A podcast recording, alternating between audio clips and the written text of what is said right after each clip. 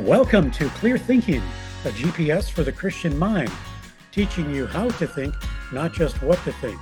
This is Joe Aguirre with theologian and philosopher Kenneth Samples. On today's podcast, Ken wraps up our series on original sin. And this time, uh, Ken, you're going to talk about some objections. I think in the last three podcasts, you made a pretty good case for it. Uh, but nevertheless, not everybody has uh, bought into this uh, argument. So let's hear about it. Maybe you can give a bit of a recap and then tell us what some of those objections are. Yeah, thank you, Joe. Um, I think that uh, original sin is uh, a very important biblical doctrine. We looked at that in show number three, but in the two previous, I mentioned uh, the distinguished secular philosopher Keith Parsons, who says, you know, uh, original sin may be Christianity's best argument. And we kind of explored what Christian thinkers have said. Now, I, I want to be very clear that there are people who object to original sin, and uh, some of them are non Christians, but some of them are Christians. And so the idea of guilt in Adam tends to be the really touchy issue that a lot of people question. So I'm going to kind of bring up some of these objections and share with you how I've responded to them and I think that'll be in a will be in a good place then to have four good shows that have looked, uh, uh, you know, with some depth on this important topic. Wonderful, uh, Ken. I wonder if you might define for us once again original sin. Yes, very good. Uh, the word, the two words "original sin" don't appear in the Bible. They were coined by Saint Augustine, but here is the definition that John Jefferson Davis gives in his book, Handbook of Basic Bible Texts. He says, uh, original sin refers to, quote, the sinfulness, guilt, and susceptibility to death inherited by all human beings, Christ accepted uh, from Adam.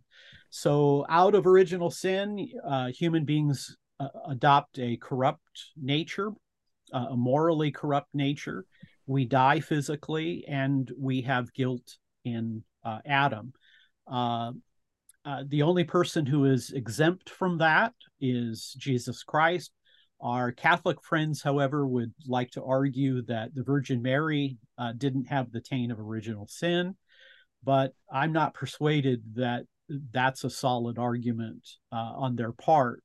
So, original sin, Adam and Eve were our representatives. They broke God's command and uh, we've been suffering for that uh, ever since.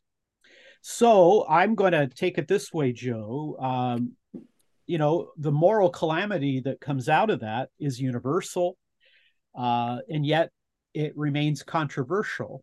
Um, and some people push back on it. Uh, not too long ago on social media, uh, I had a Muslim and interestingly enough, Islam uh, doesn't believe in a radical fall, doesn't believe in original sin. Uh, it actually believes human beings are born good. Of course, that is a real puzzle for me because I think if you look at the history of all the religions, all the religions have the dark sides. Uh, unfortunately, that's even true of Christianity. But Islam, I think, um, I don't think I'm being unfair to the religion of Islam to say that they have had a unique problem with violence in the history of their religion. Now, uh, most Muslims, I think, are very peaceful people, um, and uh, a loud uh, majority that commits heinous acts can taint the entire religion. Uh, but this Muslim, he said to me that uh, uh, he said, Look, uh, Jesus didn't teach original sin. That was taught by Paul, and um, you've been deceived by it. And so there is no original sin. Uh, Jesus never argued that. Um, Paul is the one who came along and confused everybody. Um, and so I said a couple things to him. I said, Look, um, I can make a case for original sin without referring to Paul. Just like I can make a case for the deity of Jesus Christ without referencing Paul. So, original sin is not dependent upon a single author, even though uh, in the New Testament, Paul is the major advocate of this. I can draw on Old Testament passages and I can draw on New Testament authors. And then I said, uh, let's let's apply this personally. He said, you know, I'm I don't suffer from original sin. And I said, well, how about if you stop being selfish, stop being envious, and stop being lustful? Um, I think that's a that's a fair question, given the idea that uh, Islam categorically denies original sin, and I think the answer to that is is is obvious for all of us, Joe. Um, you know, we seem to be right at the core of our being a deep selfishness. If in fact, as I've studied uh, what Christian thinkers have thought about sin and and and look delved into the Bible, um, Tom Oden has uh, I, I, think he mentions ten or twelve different terms that are used to describe sin, and it's uh, in my book Seven Truths That Changed the World. I look at those in in great detail, but I think if we're to think about sin, uh, hamartia is the Greek New Testament word to miss the mark, to break the commandments, to suffer a moral blindness. It, it, seems to me that right at the core of it is putting the self first. I put myself before God. I put myself before Christ. I put myself before my neighbor. Instead of loving God with all my heart, mind, soul, and strength, and my neighbor as myself, I am preoccupied with myself. And uh, there was no response from this uh, Muslim to that, you know, challenge, uh, because I think that all people, uh, even Christian people who love God, they still struggle with selfishness. We still struggle with enviousness, with lustfulness, and so um, I love what G.K. Chesterton says. You know, this is the biblical doctrine that's proved every single day there's something wrong with human beings. What is it? Where did it come from? Um, I think original sin is is a good way of stating it.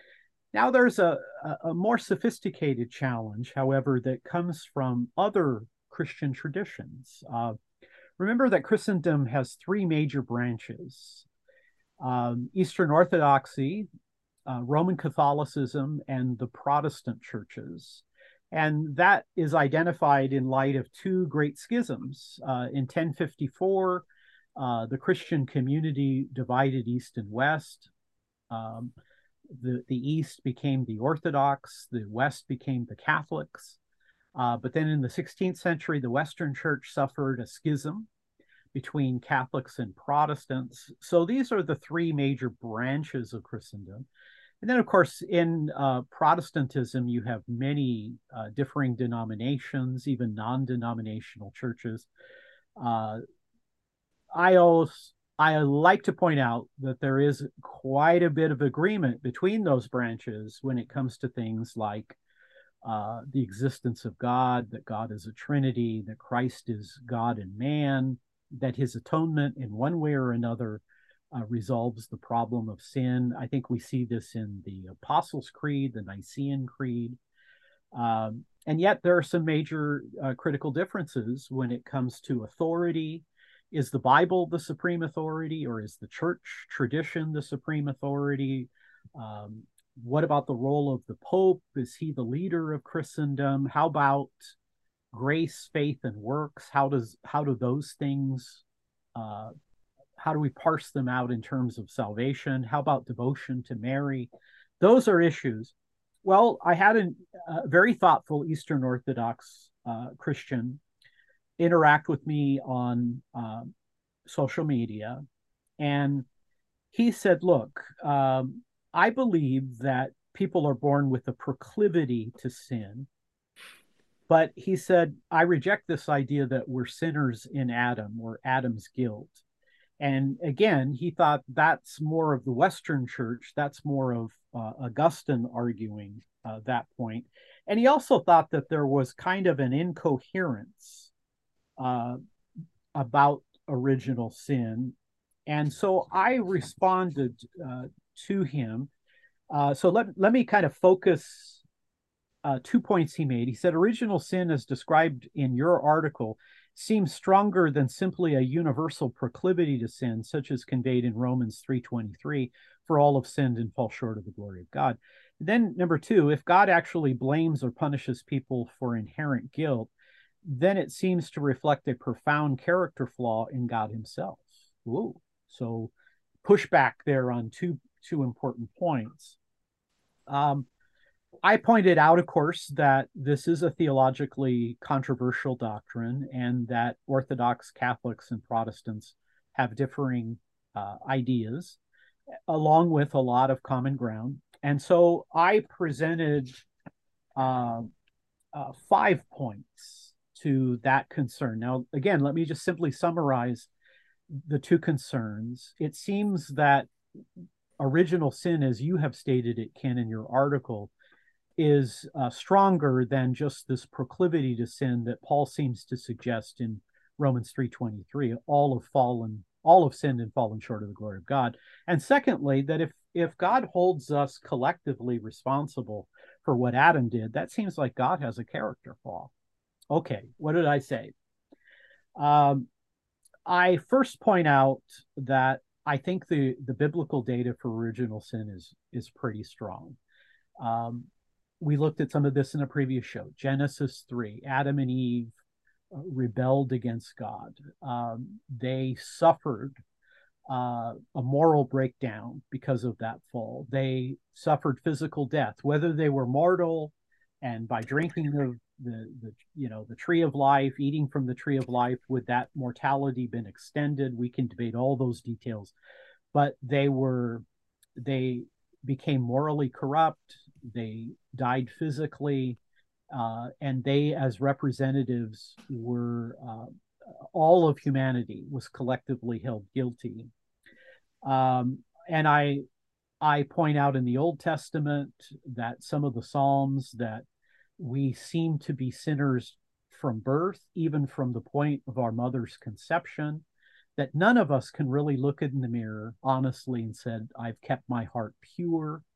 So my view is that it's not a mere proclivity. It's something deeper than that. Uh, and I, I there agree with augustine. We cannot not sin. We're enslaved if you will. My second point is uh, again i think that this idea of a representative makes sense to me in in two ways. Um, it makes sense to me one as an american and also as a parent you know, uh, if America goes to war, our commander in chief, uh, he represents all of America. He's not just a private citizen. Um, I think what was so despicable about Oswald shooting the president in 1963 was it was not just the death of a man, a father, uh, a politician, but it was an attack upon the United States collectively. John Kennedy was not just the American president, he was the leader of the free world, this representative idea. I understand that as an American. Uh, as a parent, I am well aware that uh, my children reflect me just as I reflected my parents. Uh, and we can we can reflect well on our, our family or badly on our family. This idea of uh, collective responsibility makes a lot of sense to me. I remember a Chinese Christian at a speaking engagement I had years and years ago uh, talking about this subject. She said, You know, we Chinese people, we have a collective identity that seems, uh, she goes, I'm not sure other people in parts of the world appreciate that. So I think in the ancient world, people did think of themselves uh, collectively. Now, I want to move to a third uh, point and that is this if inherited guilt is a logical contradiction, then so is inherited righteousness. So uh, the problem here is that Paul, I think Paul's central metaphor concerning salvation turns or trades on the bookkeeping analogy. Uh, Jesus has credit, we have debit, but there's an exchange. So I come back to the idea if if there is a flaw in God for holding us accountable in Adam, is there also a flaw in God holding us, uh, holding Christ responsible for what we did? So is that a flaw? Uh, I don't think it's a I don't think it's a moral flaw on the part of God. I, I think that God thinks about humanity sometimes differently than we think about ourselves. I think God has a collective view of human beings, not just an individual view, but also a collective view. And so if if you suggest that there is some kind of logical flaw or a moral fault on God, I would say, um, look, I I like a lot of the emphases that Eastern Orthodoxy brings. I love that they really stress the Trinity. I think more than the Western Church does. I give them uh, praise for that. They also prize the incarnation. And I think what's critical about that, Joe, is Jesus has to be the God man in order to save us. He has to represent God and man. Uh, salvation can't come through mere creature. Uh, Yahweh is the only Savior. Jesus is the extension of Yahweh. A lot about Eastern Orthodoxy I love, and sometimes the Orthodox agree more with Protestants than they do with Catholics. Although I think it's fair to say most of the time on these big issues, Orthodox and Catholics agree uh, more together than than with Protestants. So um, I'm again going to make the point that um, if you don't like being held accountable in what Adam did, why why is it okay for uh, Paul the apostle to emphasize salvation by faith, this great exchange? And I wonder there if that's not part of the Christendom debate, Joe, that in the East there isn't a strong emphasis upon the judicial metaphor of salvation. Uh, rather, you have this, this idea of deification, theosis. So you have kind of a different emphasis, uh, and and that's important, I think, to recognize. The branches of Christendom have a lot in common, but sometimes their emphases comes at different states. So the central metaphor in Eastern Orthodoxy, uh, and I think we could inc- we could include the Oriental Orthodox, which would be like the Coptic, um, that it's Christus Victor. Christ comes into the world to break the uh, the evil of the devil. Well, I think even that supports original sin and all of these ideas. So if if there's a flaw with God, um, it seems to be also a flaw with the gospel, and maybe it's not enough of an appreciation of uh, I don't think I'm being uh, I don't think I'm being prejudiced as a Protestant to say Paul seems to be very interested in this question of our judicial standing before God, and that Luther, and I I I uh, I think to understand Protestantism you have to understand Luther. Luther is a monk in the Augustinian monastery he's praying, he's confessing his sins, he's flagellating himself, he's doing everything to try to be a perfect monk. And he begins to realize, man, uh, it's really hard to be good. And, uh, you know, he struggles. He, he says that rather than loving God, he's, he began to hate God. He figured God was just watching him, condemning him at every moment his uh, spiritual advisor Johann von Staupitz said, "You know, Martin, uh, I think I've got a solution for you that may help you with your deep, uh, troubled heart about sin." He says, "I think you need to study Scripture." Which was a monumental recommendation because Luther began to study, particularly Paul's writings of Romans and Galatians, and came away with the idea that we're justified not by faith and works, but by faith alone. But that faith alone does work. Now, uh, again, as we Christians talk with one another, um, maybe part of the pushback we get from our Eastern Orthodox friends with regard to original sin is because they're emphasizing something differently. Now, I also think you get it from the radical Reformation. So you have uh, in the Reformation, you have largely two parts. You have the magisterial Reformation and you have the radical Reformation.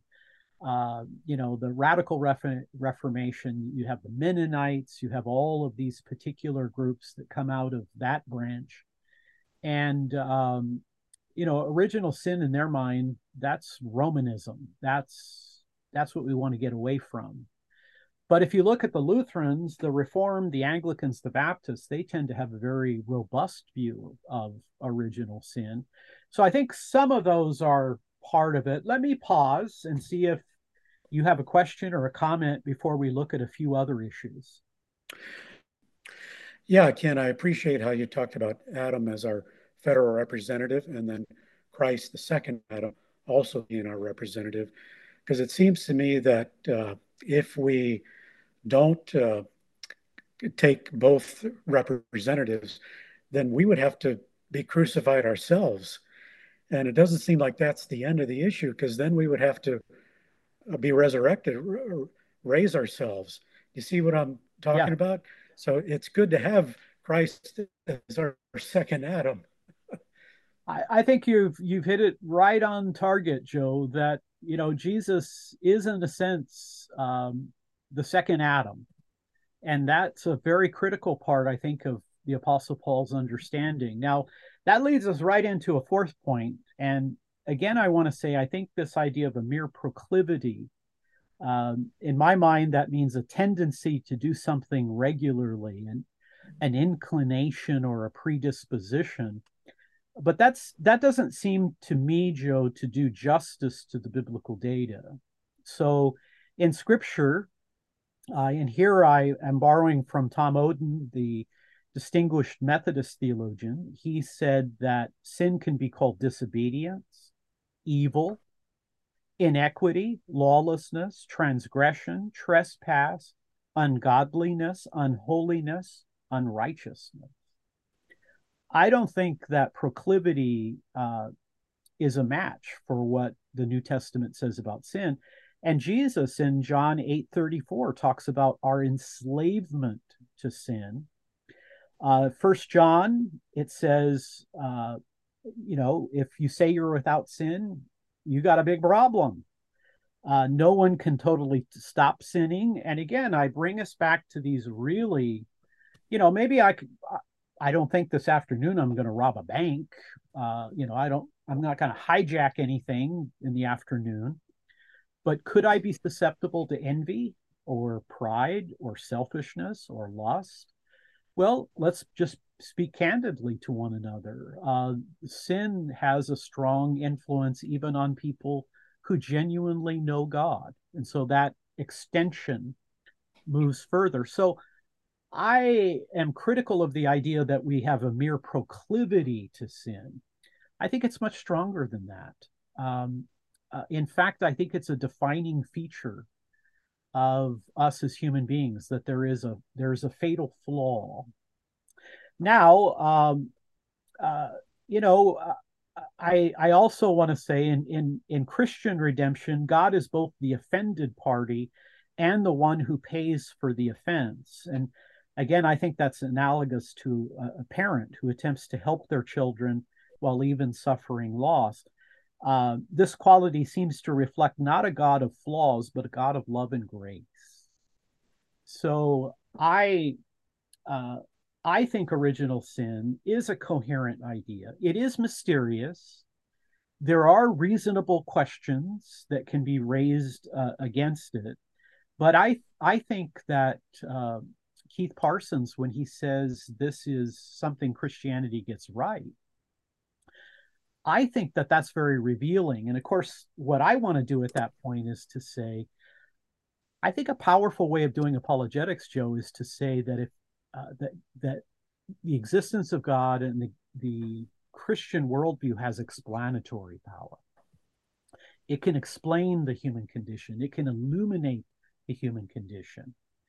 And um, I think if you get rid of a strong view of sin, you also get rid of a strong view of grace.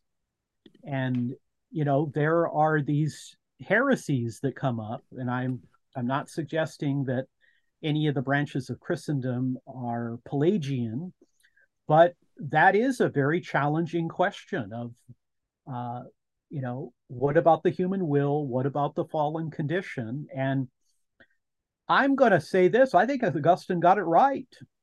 It corresponds, I think, biblically, and it corresponds to, uh, you know, my situation. Now, um, another point that that this uh, Eastern Orthodox Christian raised, and he's a professor of philosophy, so he's an astute person. He said in reply, um, uh, let me clarify. Let me ask you to clarify something. He said the information seems to be that we're born sinners and cannot save ourselves, and the explanation seems to be that we're born sinners and cannot save ourselves. Restating the information does not seem like a good explanation of the information. Now, um, at that point, I turned to him and said, Well, I'm going to ask you to consider it uh, in an abductive way. Um, you know, there is a third form of reasoning different than deductive and inductive, although some some logicians view abduction as a type of uh, induction. But abductive reasoning has to do with uh, the plausibility of things. Do things the inference to the best explanation is another way of referencing it. And I said, you know, here I'm gonna here I'm gonna bring up Blaise Pascal. Pascal is known for saying humans are an enigma of greatness and wretchedness. And uh, I I point out uh, that humans have both those qualities, um, and that the Christian worldview is trying to make sense of that. Greatness because of the Imago Dei, brokenness, sinfulness be, because of the fall, and that um, you know this this makes a lot of sense. I I will bring up Hugh Ross here at this point. Many years ago, Hugh and I had a discussion about the Darwinian view of human beings as opposed to a biblical perspective of creation. And Hugh said that he thought human beings are worse and better than what evolution would predict. Uh, better because of the Imago Dei, worse because of the fall. It's not just a matter of survival. Uh, the Nazis in World War II, at least for the first three years of the war, Joe, they were winning. They had control over um, large parts of Western Europe and Eastern Europe. Um, they they committed vile uh, things that are unspeakable in in um, murdering people. Um, when Reinhard Heydrich was assassinated by two allied individuals, uh, Hitler said, "Wipe out a whole town," uh, you know, in revenge. I, I think people are more evil than evolution can explain, and yet humans are also an enigma because they use their greatness as part of committing the evil. It's because we're so clever that we can do these uh, evil things. So that is my way of looking at it. Now, now again, I don't I don't want to lose sight of the fact that uh, why are why do human beings engage in slavery? And every every culture did. I can't think of any culture that didn't have slaves. I I make the point with my postmodern friends, with my mo- with my woke friends when we have dialogues. I say I don't think that slavery is necessarily a, a white problem. I think it's a human problem. Um, Native Americans enslaved each other. Um, Africans enslaved each other.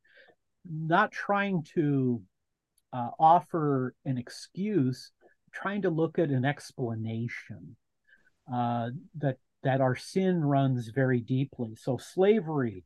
How about the Holocaust? Um, I I think I'm very concerned, Joe, that young people, and I I mean by young people, 35 and younger, they know so little about the 20th century, little about the Holocaust.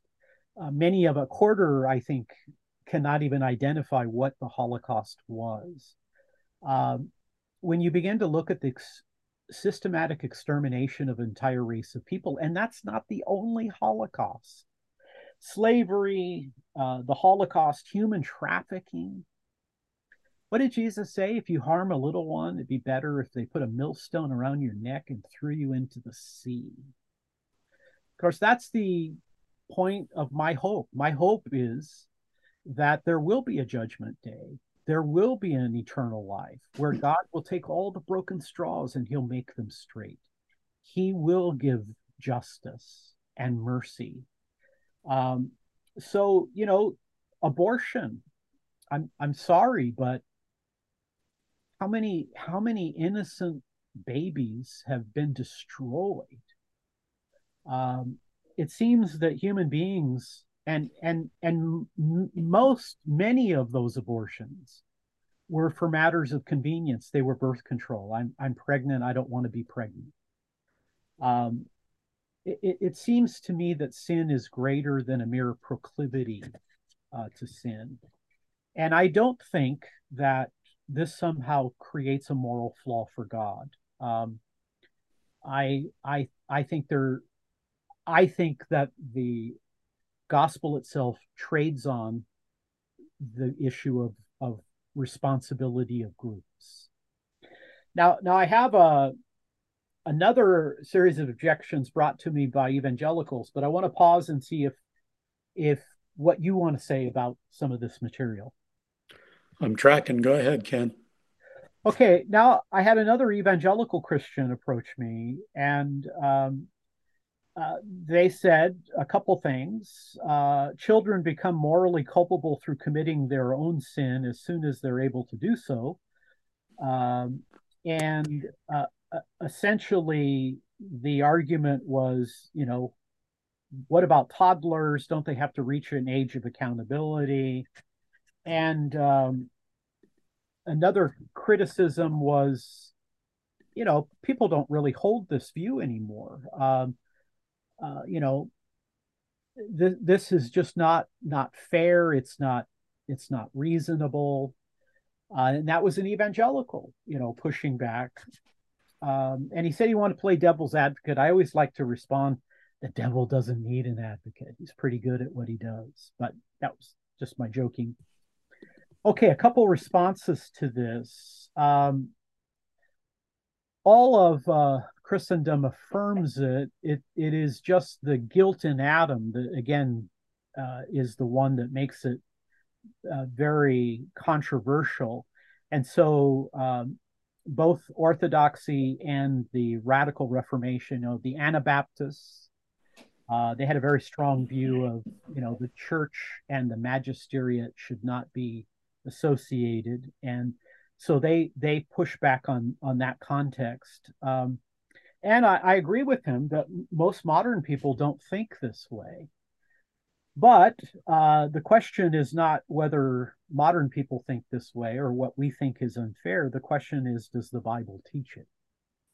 And Psalm 51 5, Psalm 58 3, Proverbs 29, Romans 5 10 through 12. I think you can make a pretty robust case for original sin. Uh, I again brought up my view that I think the gospel message trades on original sin. If you're troubled, why God would judge us for what Adam did, do you have the same objection when it comes to God holding Christ morally responsible for what we did? Not what he did, but what we did. But it, it does seem that that, that basic uh, bookkeeping analogy uh, is is something that we we discover. And again, I I made the point. Um, uh, what words does the Bible use about sin? Disobedience, evil, iniquity, lawlessness, transgression, trespass, ungodliness, unholiness, unrighteousness, wickedness. Does that seem like a mere proclivity? Um, not in my view. Uh, I I often make the point, Joe, that I think sin is a bigger problem than most of us realize. The good news is Christ is a much greater Savior than any of us could ever picture. And um, I think that's really Paul's point. Uh, yeah, sin's got us. It's convicted us. It's beat us. It's killed us. Uh, we have no out. And then the second Adam comes, and he does what what none of us could ever conceive of. He takes our guilt, and he gives us his righteousness. And um, boy, uh, I don't want anybody to consider their sin without considering uh, the grace of God. Okay, uh, what else can we uh, bring up uh, to bear? Um, I, I, again, I explained to him that I think the human condition, the universality of sin, it's better explained. And uh, I guess what I'm really saying, Joe, is I think in some respects, people in the ancient world had a clearer view of things than people in the modern world. I mean, there is the issue of, you know, uh, uh, this idea that, you know, people living right now, they have much greater insight than people of the past. Um, but I, I, don't know that that's always the case. Um, I think there are times where people in the ancient world probably had a greater grasp of reality than people in the modern world. Uh, also, the age of accountability, um, that is a debated point. I don't doubt that children grow in their understanding, in their moral understanding, in their personal responsibility. I think we can clearly say that human beings grow in all of those processes. But in terms of sin, is it is it an ontological issue? That is, is sin a matter of being or is it merely an act of doing? It seems to me the Bible talks about both doing and being, a sin nature, uh, that human beings have this congenital problem uh, that it's that it's passed on. Um, so those are some of the some of the points now you know one more um, is ezekiel eighteen twenty. this is one that i get a lot of pushback on it says the one who sins is the one who will die the child will not share the guilt of the parent nor will the parent share the guilt of the child the righteousness of the the righteousness of the righteous will be credited to them and the wickedness of the wicked will be charged against them so I have people uh, who are evangelicals. They say, "Look, Ken, isn't this an example that you can't hold the father responsible for what the son did? Each of them have to be held accountable." Um, an evangelical said to me, "Look, I God's going to judge me for what I've done, and that's a lot. He's not going to judge me for what Adam did." Um, well, I think again, you want to look at these passages carefully, and when I look at the Ezekiel passage, um, I don't think this applies to the fall. I think the issue that's being dealt with is uh, accountability in terms of not not blaming somebody else. I think the real issue here is the typical scenario since the garden is to blame somebody else. And and and I'm gonna I'm gonna apply it to myself. Um, I think there is just this tendency to say, okay, you know, I I'm sorry I've had these problems, but you know, it's the way I was raised. My, you know, I I had a I had a difficult past, or um, you know, I have a certain disposition. You know, I eat too much, and uh, you know, that's part of my genes, and I want to, you know, I want to blame it on something else, or uh, you know, my doctor says you don't exercise enough. Well, you don't know the stress that I have in my life. Um, I think there's always the tendency to to blame it somewhere else, um, and, maybe to forget, um, as I often do, how much my parents gave me, uh, how many good things that that I have, and so I think what's really happening here is that uh, they're referencing this idea to want to blame other people. It's not me, it's my dad. It's not me, it's you know, it's my culture. No, uh, the Lord's going to sort all of that out, but I don't think Ezekiel 18, verse 20, rules out the idea of original sin. And And here, just very briefly, Joe, I'm going to come back to Romans 5. Uh, verse 12 Sin entered the world through one man, and death through sin. Uh, then, verse 15 Many died by the trespass of the one man. One trespass resulted in condemnation for all people. Verse 18. Through the disobedience of the one man, the many were made sinners. Verse 19. Um, I'm sure there are alternative explanations. I'm held captive to to that. I, I think I have a pretty sound exegetical uh, understanding of, of what's been made. And uh, uh, let me give you a quotation um, from R.C. Sproul. R.C. Sproul, uh, one of the most articulate teachers I have ever had the pleasure of listening to when I was a young man. Um, somebody turned me on to some of his cassette tapes, and I would listen hours to R.C. Sproul. And I came away thinking he's a model that I want to copy in terms of his clarity. And uh, so he was a he was a mentor without ever knowing it. I never met RC, but he had a big influence on me. He says this: they try to blame someone else for their own misdeeds. That human activity has gone on since the fall. That that human activity has gone on since the fall. But that is about all this passage has to do with the fall in the fall, Eve blamed the serpent, and Adam blamed both God and Eve for his own sin. I don't think Ezekiel um, is a powerful case against uh, original sin. And uh, Joe, I just want to kind of underscore what we've talked a little bit about in these four programs that, um, you know, Keith Parsons says that the Christian view of the fallenness of human beings is spot on. And I think that's right. And I think that that is a powerful concession. I think that when we realize that there is both a greatness and a brokenness, a greatness and a wretchedness, um, you know, sometimes I look at the language that is in the uh, Book of Common Prayer when in our liturgy in the Anglican, the Reformed Anglican Church that I attend. Um, they talk about, hey, I'm a righteous, you know, I'm I'm a, a wretched sinner. And I remember one uh, pastor saying in his sermon that if you uh, don't conclude that you are the greatest of all sinners, you, you you're not very cognizant of what you're thinking about sin.